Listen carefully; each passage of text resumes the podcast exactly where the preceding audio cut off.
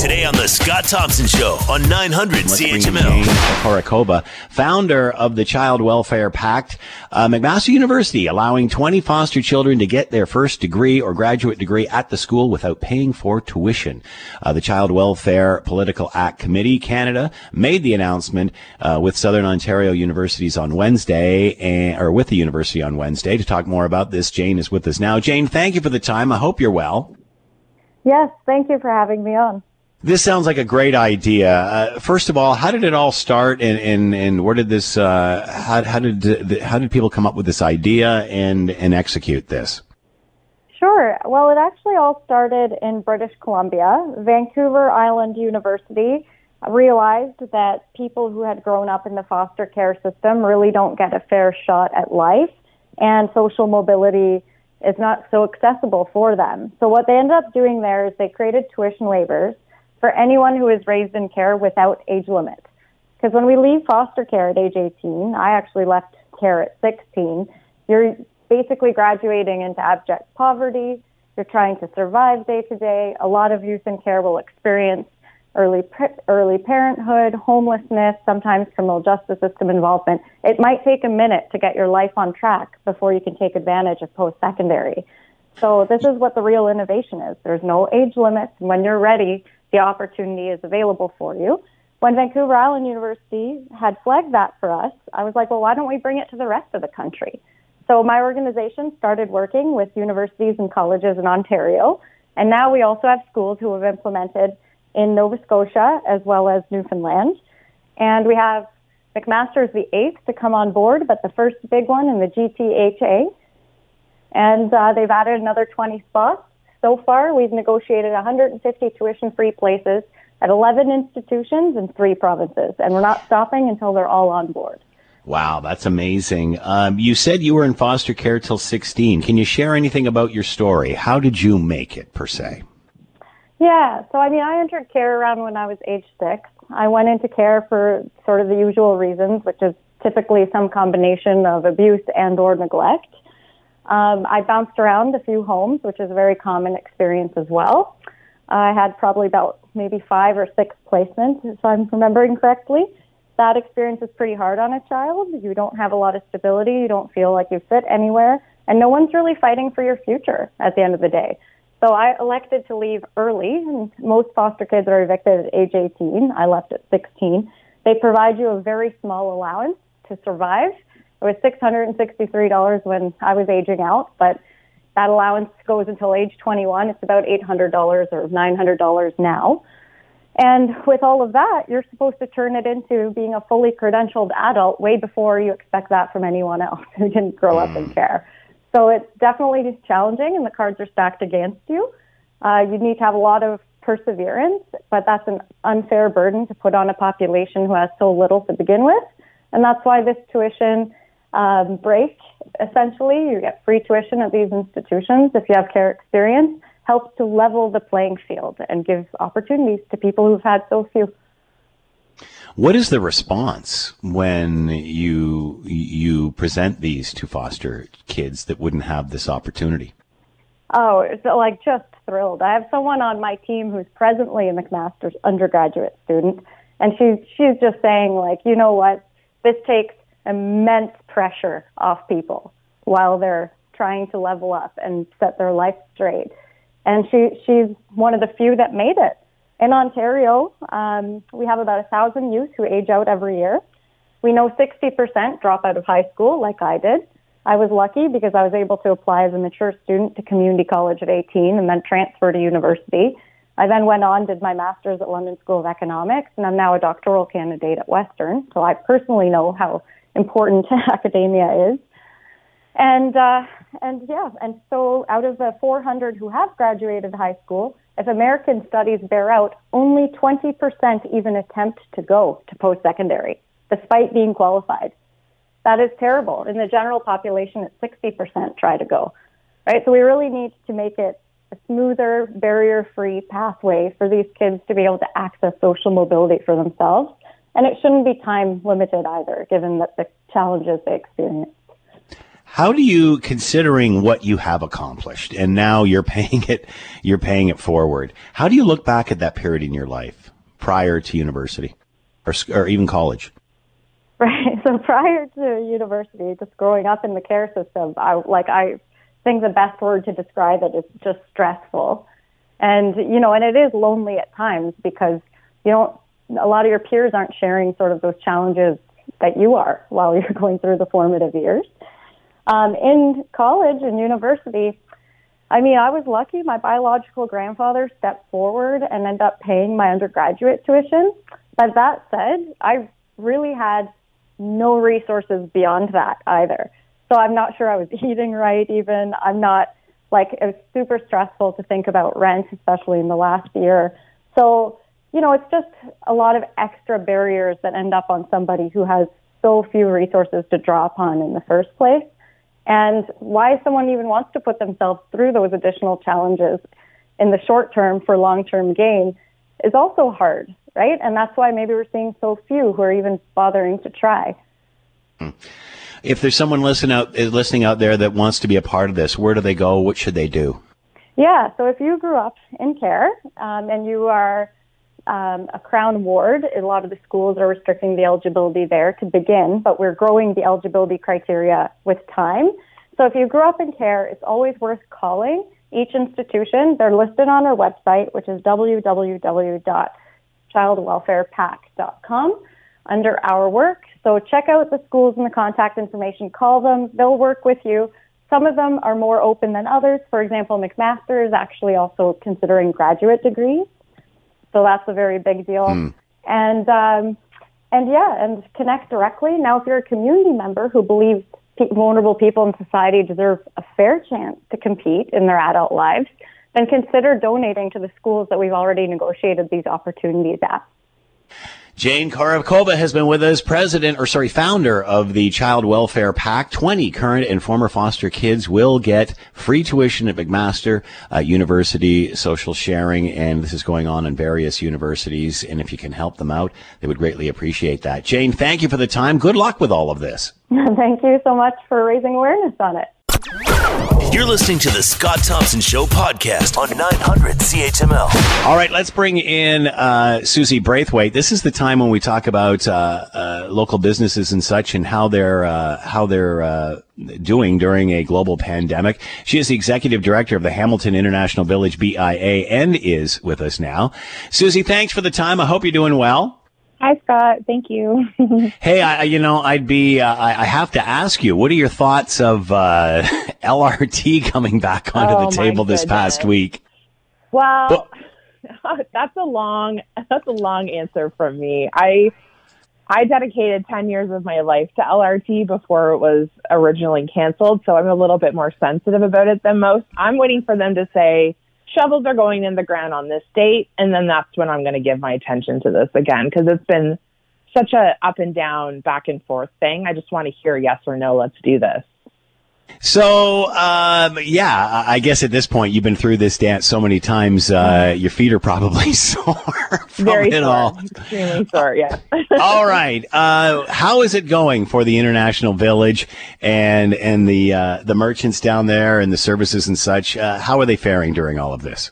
You know, it's been really uh, difficult. Obviously, I think they're hanging on from the from the businesses that I've been able to touch base with they are hanging on with the skin of their teeth. They're praying that this ends soon and they are doing everything that they can to keep their businesses afloat.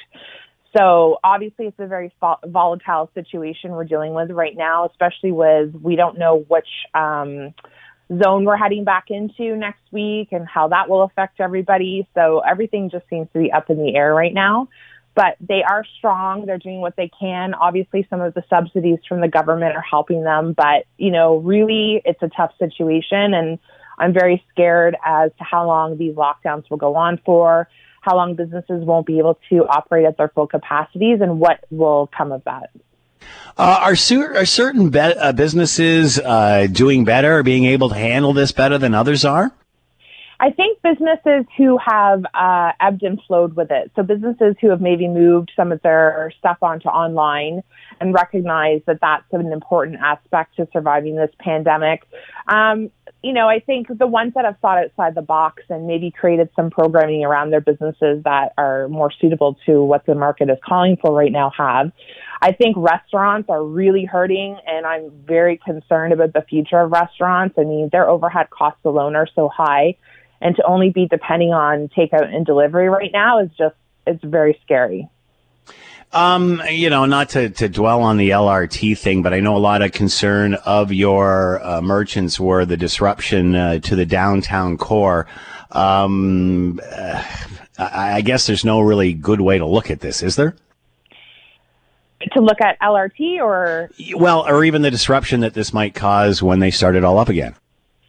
Yeah, honestly, it's scary because if we make it through this pandemic okay, for them to only tear it up with a big dig, I don't even know how we wrap our heads around that. The one, the one positive is I think they've had good practice at what they may be facing and the struggles that they may be facing. But timing wise, I mean, they're going to have to be really careful with this and really generous to the businesses for them to survive it. It's, it's a big issue for sure. And I'm very concerned. So again, all these things are up in the air right now. I think we're just in this sort of uh, survival mode of taking it day by day seeing what comes down the hatch from the government, how we can work with that, and just you know going with what we can. But it's definitely again a very volatile situation, and I am I am not I'm not going to lie. I'm very concerned about the future of small business. You know they've gone a little bit quiet. I've yeah. talked to several of my colleagues across the province, and it's really hard. You know the city sending out surveys and if you do get a chance as a small business to fill these surveys out, I think it's so important because they need to they need this information to to um, come up with programming and subsidies and all these things to help them. But unfortunately, they're just not getting the answers that they need right now because I think everybody's scared and everybody's kind of checked out and you know in their own personal struggles right now. So it's a really it's nothing we've ever dealt with before it's nothing we could have ever planned for to see coming. So again, I think it's just the survival mentality that everybody's having right now. What sort of information would the, these surveys be gathering? Um, they're looking at, you know, did you use any of the subsidies throughout this? Are you using them? How are they helping you? Do you foresee your business surviving this? You know, what kind of percentage of revenue have you lost or gained? Are you sustaining? Um, I think it's just sort of useful for future planning. Um, and hopefully from there, you know, the city will be able to gather their stats to move forward with this. But we, I know ourselves, even our own BI has put out some surveys and they're just not getting the reception that they normally do. I think people are fatigued. You know, we talk yeah. all the time about the general public being fatigued. Small business, I think more than anybody is fatigued. Maybe, maybe healthcare workers on top, obviously but the amount of rigmarole they've been put through, the ups and downs, and the investing in personal protective equipment, and the then being told to close down again, and then right before Christmas, and it's just it's been a real roller coaster, and I think everyone is just exhausted right now. I know myself; it's hard every day to get yeah. up and keep yourself pushing forward in a positive momentum. I'm doing my best to sort of plan for things for the BI for when we are back up and open, and people will be hopefully coming back down, but it's really hard to know where to put your, your energy right now. That's for sure. Yeah, and I'm sure you're hearing it from all ends, from business too. You're sort of the liaison, so uh, I'm sure you're getting uh, a, a, lot of feedback, uh, most of it negative, into what, what what's been going on. You talked about the future. How optimistic are you about the summer and once the days are longer, people getting out, that sort of thing? I am trying to stay optimistic. I think that human nature is that when you haven't been able to have something for a long time, you're going to want to go after that. So I'm hoping that people will be, as I've said to you before, very thoughtful with where they're spending their hard earned money moving forward. Um, and trying to infuse some of that back into these parts of the economy that we've lost. Like, look at Theatre Aquarius in my BI. They haven't been open for close to a year now. That's that's huge for them. Um, and so hopefully people will start when this is over to come back to places like theater and dining out and shopping small and keeping the local economy going because that is really the foundation of our economy. And I think it's so important that people are, you know, it's easy, like I said before, to click on Amazon. But what I have been doing through this whole thing is asking myself, is do can I buy this online on Amazon or can I take a second and search for it somewhere in a small business and purchase it through that. And I think it has worked for me, and I feel like I've been doing my part to contribute to the local economy throughout this, and I hope that more people would be doing the same.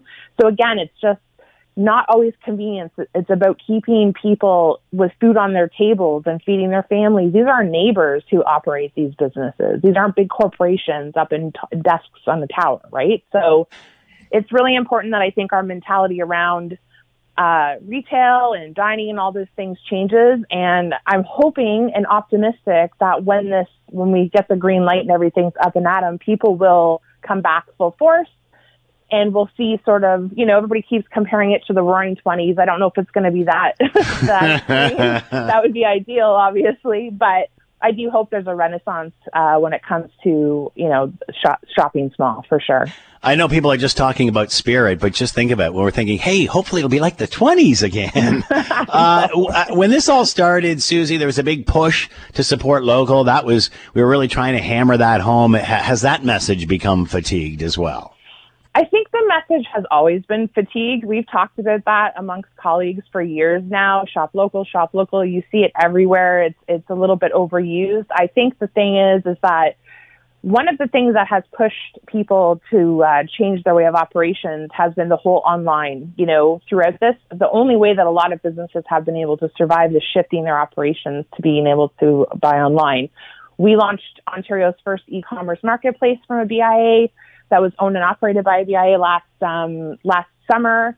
It's you know it's doing pretty good. We see the businesses that are using it doing quite well. A, a lot of the individual businesses have used the digital Main Street grants and started their own components. So I think the way of purchasing has shifted to online, and I think that will probably continue once this is over. Um, but yeah, it's just really trying to to to ebb and flow with this, and it's not easy because it changes from one day to the next. That's for sure. Susie Braithwaite with us, Executive Director of the Hamilton International BI International Village BIA, and of course Susie reminding everybody to shop local and remember those uh, that are supporting our downtown core uh, during a global pandemic. Susie, thank you for the time. Good luck with all this. Be well. Thanks, Scott. You too. Getting outdoors to benefit our physical and mental health is uh, vital, especially right now as uh, people try to find other things to do by themselves. Uh, outdoors, winter, you know where that's going. Uh, tobogganing, snowshoeing, cross country skiing, and ice skating. Recently, there's been incidents of people falling through the ice on waterways, some needing to be rescued. Uh, no natural ice surface is 100% safe, and venturing out uh, unprepared can be uh, deadly. I know in our neighborhood, uh, the kids are looking for any piece of ice they can find. Uh, and of course, that has caused uh, some great concern. Let's bring in Shannon Scully Pratt, first aid, swimming, and water safety representative for the Red Cross, and is with us now. Shannon, thank you for the time. I hope you're doing well. I am. Thank you for asking. It's such a beautiful time of year to see the sun shining for us. Yeah, it's beautiful out there today here. That's for sure, and, and great to uh, to get out and do some winter sports uh, if you're dressed for it and all the right pre- preparations and such. Uh, obviously, we're in a cold snap right now. We've been through one uh, for a while, and I know with uh, having kids, uh, especially you know used to playing hockey at this time of the year and in with their teams and organizations and such, obviously don't have that now. But a lot more and more people we have seen going to a natural ice near us, Cootes Paradise, one of those places where, uh, you know, you see lots of uh, people out there uh, skating and partaking in winter activity uh, as soon as the, the weather permits. But uh, how, how tricky, how risky is all of this, Shannon?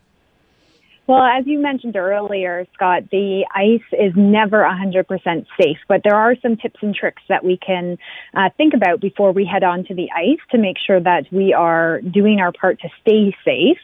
Um, and one is knowing the depth of the ice, how much ice is on that water. And there's a lot of factors to the ice and how it forms because it forms differently every single year. So even if uh, you were out there skating on that pond or on that waterfront area last year, it may look a lot different this year. So understanding how much ice is there is trick number one. And uh, for walking or skating alone, you need at least 15 centimeters of ice thickness. And when you bring on larger groups, skating parties, having some hockey games, um, fishing, that kind of stuff, you're looking for at least 20 centimeters of ice.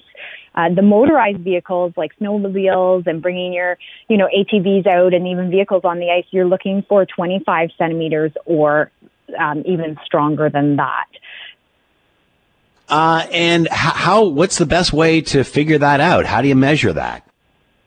A lot of times uh, there will be posted signs where local authorities have been checking the ice, but to be honest, it's really up to you to keep yourself safe. And so there are different ways that you can check for the ice thickness. And one of them is, is taking a pole or, or a wedge where you chip into the ice and you measure the thickness of the ice as you go. You should be drilling holes into the ice or stabbing holes into the ice and measuring every five to 10 meters um, as you move out uh, into the open water.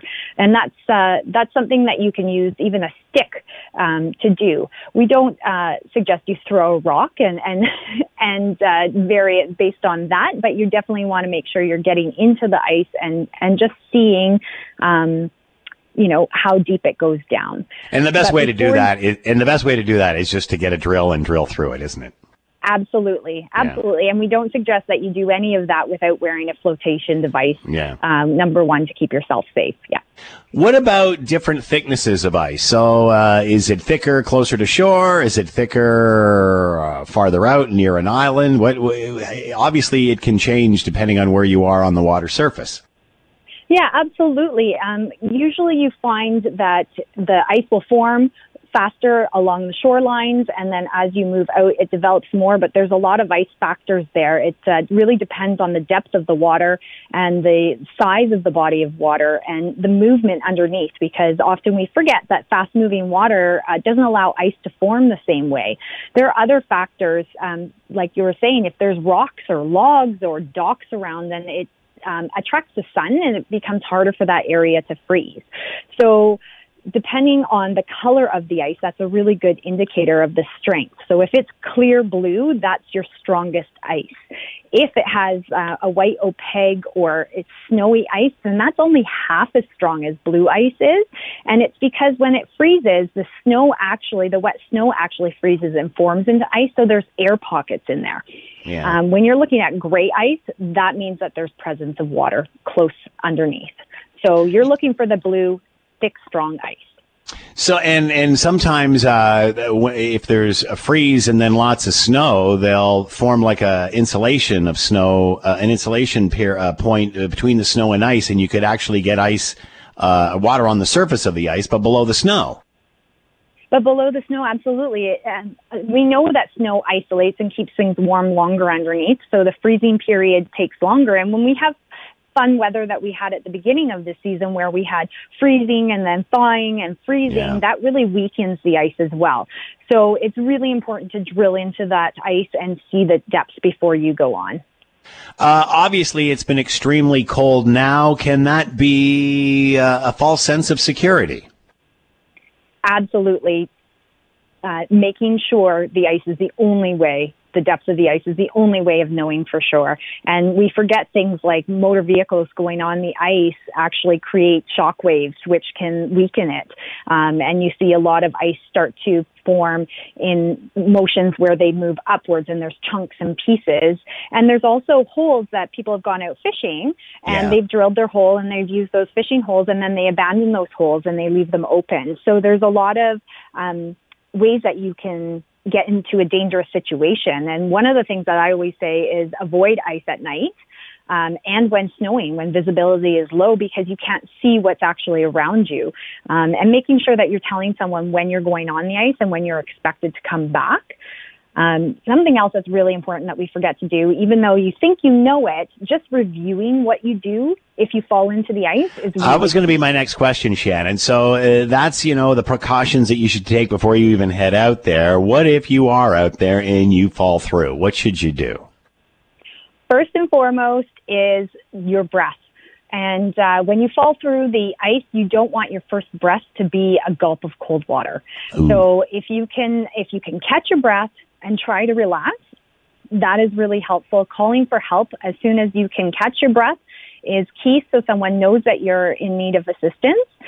Turn yourself towards shore. I know it sounds silly, but take that time to turn yourself uh, towards shore because that ice is more stable. And when you reach forward um, with your arms out onto the ice, try not to push down like you're climbing out of a pool. You want to kick your feet and slide yourself across the ice and then be able to roll away. And you bring up a valid point here, and I just want to reinforce that, that when you are down and you're trying to put your arms out, kick your feet to bring y- your body up out of the water. Yeah, absolutely. You, your body will be buoyant. Your clothes usually will help you stay a little bit more buoyant. So if you can get your arms out to your armpits onto the ice, then it is a lot easier to bring your body horizontal and kick yourself out on, out onto safer ice. So uh, once you're there, what? How do you again finish uh, what you were saying? Yeah, so you want once you've got your body horizontal, you want to kick yourself um, out of that ice, and then you want to be able to crawl or roll away from the edge, keeping your arms and legs spread out to disperse your weight as much as possible, and make your way to safer to safer um, ice. Once you're in a safer spot, definitely readjust and look for sure again and make sure that you're going in the right way. And you want to be, um, you want to be cautious because frostbite and hypothermia are, are things that can set in and you want to be aware of what those are. I recommend downloading the Canadian Red Cross app where you can learn about, um, frostbite and hypothermia, but you can also even call 911 directly from the app. So if someone does go through the ice, you have that option right there. Uh, how about, uh, you know, once you, this happens to you, I mean, it's shock, it's disorienting. It is, and you want to get your body, um, warm as soon as possible, uh, making sure that you're removing any of those cold, wet um, articles of clothing and wrapping your body in, in dry in dry uh, towels and blankets and slowly reheat your body.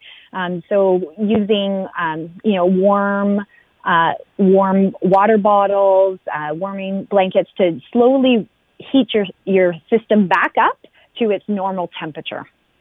Wow. Uh, website we can go to to find out more about all of this, Shannon. Absolutely. Check us out at the Canadian Red Cross website. Even if you just Google in uh, Red Cross ice safety, you'll find lots of tips on snowmobile safety, uh, ice fishing safety, and just general fishing, uh, general ice safety. Uh, Shannon Scully Pratt has been with us, first aid, swimming, and water safety representative for the Red Cross. A reminder as we head outside and enjoy the winter that we've got to be very, very cautious uh, in regard to the ice. And uh, of course, the Red Cross has lots of information on that on their website. And be informed before you head out. Shannon, thank you for the time. Be well. Be well and have a fun, safe Family Day weekend, everyone. The Scott Thompson Show, weekdays from noon to 3 on 900 CHML.